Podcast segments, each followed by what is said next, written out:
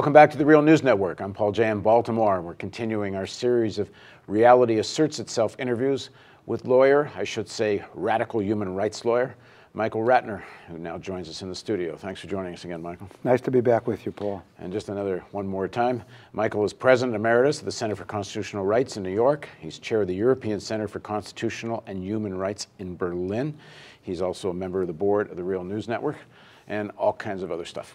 Let's pick up the story uh, in, in, in 1971. Uh, you've, you've just gone through this decade, which is revolutionary is the only way to describe it the is. 1960s all over the world. Um, and nobody knew where this was all going to lead. Um, but in, in 1971, one of the seminal events, I think, was prison uprisings. Uh, there were several, actually, and, and including one in, in, Quebec around the same time. But the best known was Attica, and you, you became involved in that. You know, I, after I clerked for Constance Baker Motley, the only woman black federal judge, um, I took a job at the Center for Constitutional Rights. Newly formed, came out of the Southern Civil Rights Movement, giants of the Civil Rights Movement, William Kunstler, Arthur Kinoy, uh, Morton Stavis, just giants. And uh, they, were the they were the front lines, really, of the Civil Rights Movement uh, and of defending, really defending what we're calling the revolution that happened in the 60s. And part of that included the Chicago 7 or 8 case, uh, the one about the, the, the protests of the Democratic Convention. They had a whole section defending Vietnam War resistors, uh, soldiers, and others. So it was an incredibly amazing place to be. Tiny, a dozen, you know, a dozen of us there, maybe that, in a loft off like the worst porn district in New York, 42nd Street. Very, not a lot of money, but an exhilarating place to go. And despite, you know, despite where one could go at that point, coming off a clerkship and all that, I decided to go to the center because this is the kind of work I wanted to do. So I walk into the office, which isn't really, no one has separate offices. It's little dividers, it's linoleum floor, it's up a loft. Um, and I'm there really literally three or four days. It's September 1971.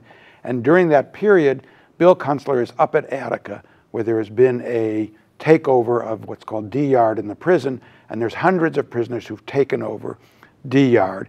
And Bill Kunstler is part of the negotiating committee to try and figure out with the, with the state uh, or to negotiate how, how this is going, going to come to an end. Tom Wicker was there, the New York Times reporter, uh, another uh, Herman Badillo, a politician from New York, a prominent set of uh, negotiators.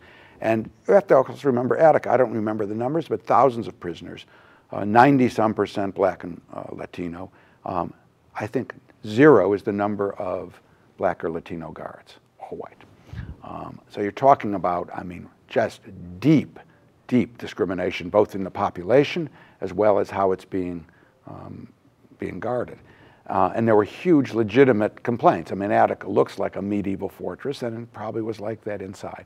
So there's the Attica prison um, has had this takeover, and as you said, there were many prison riots or rebellions is what we call Attica, Attica Rebellion, going on across the country and even in Canada and other places.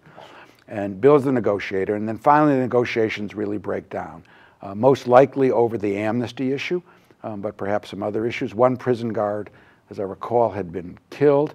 Uh, I don't know the circumstances. In fact, no one was ever convicted of his murder in the end. Um, but one prison guard was killed, and the state uh, was was run by Nelson Rockefeller, was the governor. We now call him the Butcher of Attica. I mean, he's dead, but I still call him that.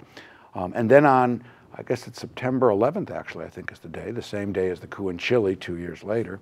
Um, and September 11th, could it be 9 11 also? It's conceivable. I think they were all then. I don't remember the exact day for Attica, but I think September 11th. Um, they order, they say that the negotiators can't go in uh, any longer to negotiate with the prisoners and talk to them.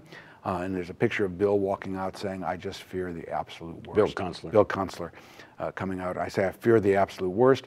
And what happens, you see in film shot of, um, of, the, of the National Guard who have been called with their big guns to, to line the walls, you see them raising their fists and their guns, white power, white power.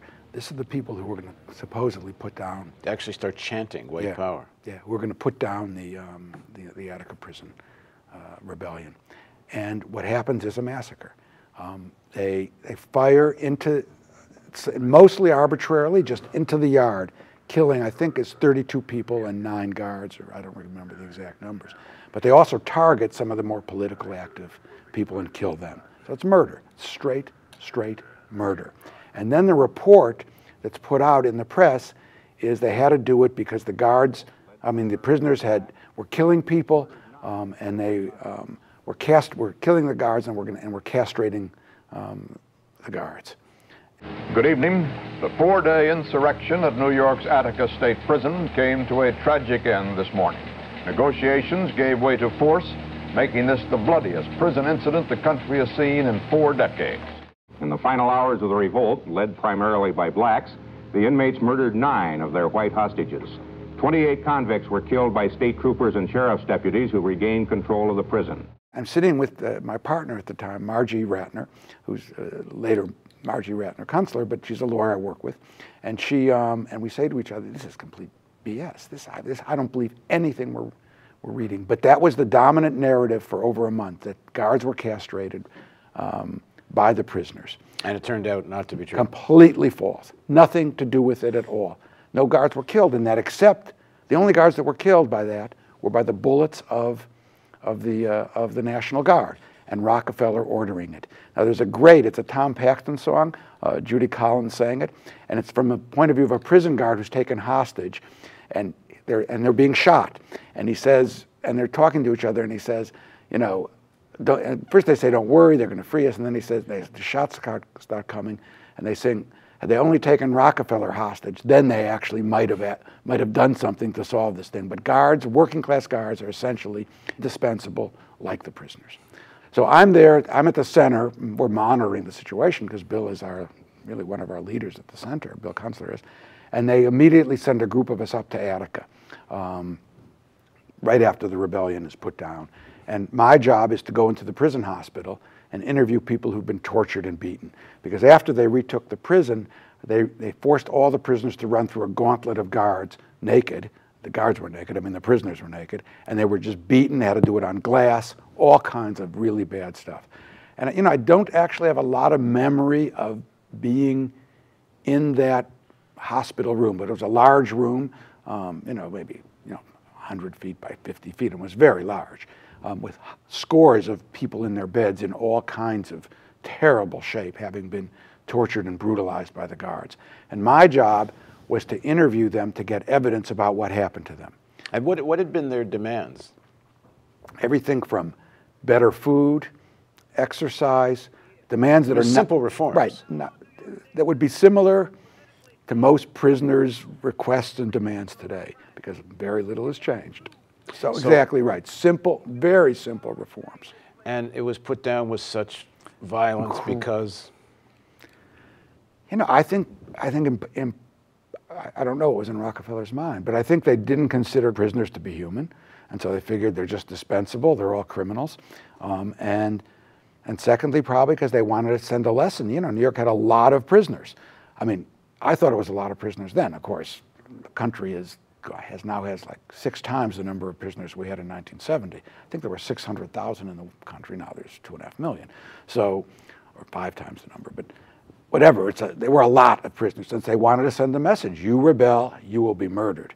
Um, I think that's that's just that's just clear. Um, and what was what's interesting is they then they, think we were told to interview the, the prisoners, and we brought there were various lawsuits for conditions and what happened to them. And my my instructions, were, I was a new lawyer, was do not ask them anything about what happened before the massacres um, because that may, there's going to be criminal cases. And ultimately, there were a huge number of criminal cases brought by the state against the prisoners. Huge, I mean, for murder, everything, hundreds of cases. And there was a big defense team. I was not part of that, but that was the National Lawyers Guild and Center and others to defend those people. And we brought, I brought a suit to say this is unfair. You have to, sue, you have to, to be justice here. You have to go after the National Guard.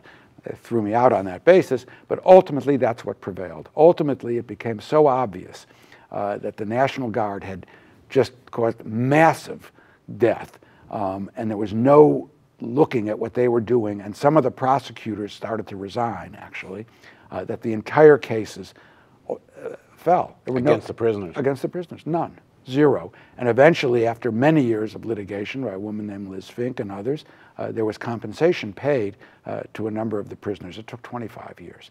Any, any National Guard, or more importantly, people that gave orders to the National Guard, ever held accountable? No, never. That, that's not something that would ever happen. And of course, now we have a park by my house called the Rockefeller Park, and it's, I find it. I want to get stickers made that say, you know, Butcher of Attica. Uh, but for me personally, of course, because for me personally, you know, it was devastating to see it. I mean, Bill was shaken. Bill Kunstler was shaken more than probably anyone because he was in there with negotiations. But all of us who went up and became personal friends with prisoners um, were just shaken by the thing, by the death, um, by the cruelty of it, by the inhumanity of it, and by prisons in general. And one instance from it, we once, uh, we, we once took uh, one of the prisoners who'd gotten out uh, upstate with us, uh, and to a, to, a, to a farm or something, and we were using a chainsaw to cut wood. And he said, oh, can I try that? He's probably a 35-year-old prisoner. And, and, he, and we give him the chainsaw, and he pulls the trigger back all the way, and the chainsaw jumps out of his hand. Because the person, he's 35, he had never in his life used a power tool. He'd been in juvenile detention and prisons his whole life and never been trained even to use a power tool. And those kind of stories, I mean, it, it just wants to make, it makes you want to just just cry. I mean, that's all I can say about it. But by this time, you're fairly radicalized, but this must have taken you another step. Oh, yeah. I mean, this was really, I mean, this you saw, I mean, look, I'd seen the South, I'd seen deseg, I'd seen segregated schools, I'd seen all that. But to be in a prison where that kind of massacre and slaughter and abuse and torture had happened, and to happen right in New York, quote, northern state, um, was astounding to see that. But at that time in the office, everything's happening. There's Vietnam is still going on, so there's all the people resisting going into Vietnam. I represented people who were doing fragging, you know, rolling their grenades into the second lieutenant's tent.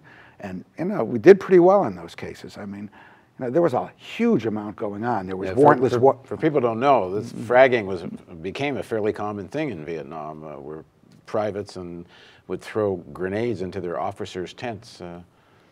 And you know, you did, and they didn't they oftentimes didn't get accused, uh, convicted of murder or, or long sentences. I just think it was so brutal, the whole war. Um, and they said people just lost it, and they just they would give them ten years or five years or something. But often, and then there was, of course, the, the National Lawyers Guild and others were running coffee shops all over the country at, at, military bases to recruit people. So Vietnam was still very heavy in 1971 uh, and 1972, uh, very heavy um, as, well, as well as the remnants of the civil rights movement. It was also the beginning in New York, which was a big part of my activism, of the Puerto Rican liberation movement. Um, not the beginning, for me it was the beginning, that had been going on forever, but to get Puerto Rican free from, you know, the U.S. Um, and I, I got very involved in the Puerto Rican movement starting in the early 70s. Uh, was, was, although I never joined a political party, I was very close to the Puerto Rican Socialist Party at that point represented everybody from Vieques demonstrators, Viet, to Puerto Rican draft resistors who refused to go in because they said, we're Puerto Rican, we're independent, we don't even have a right to vote.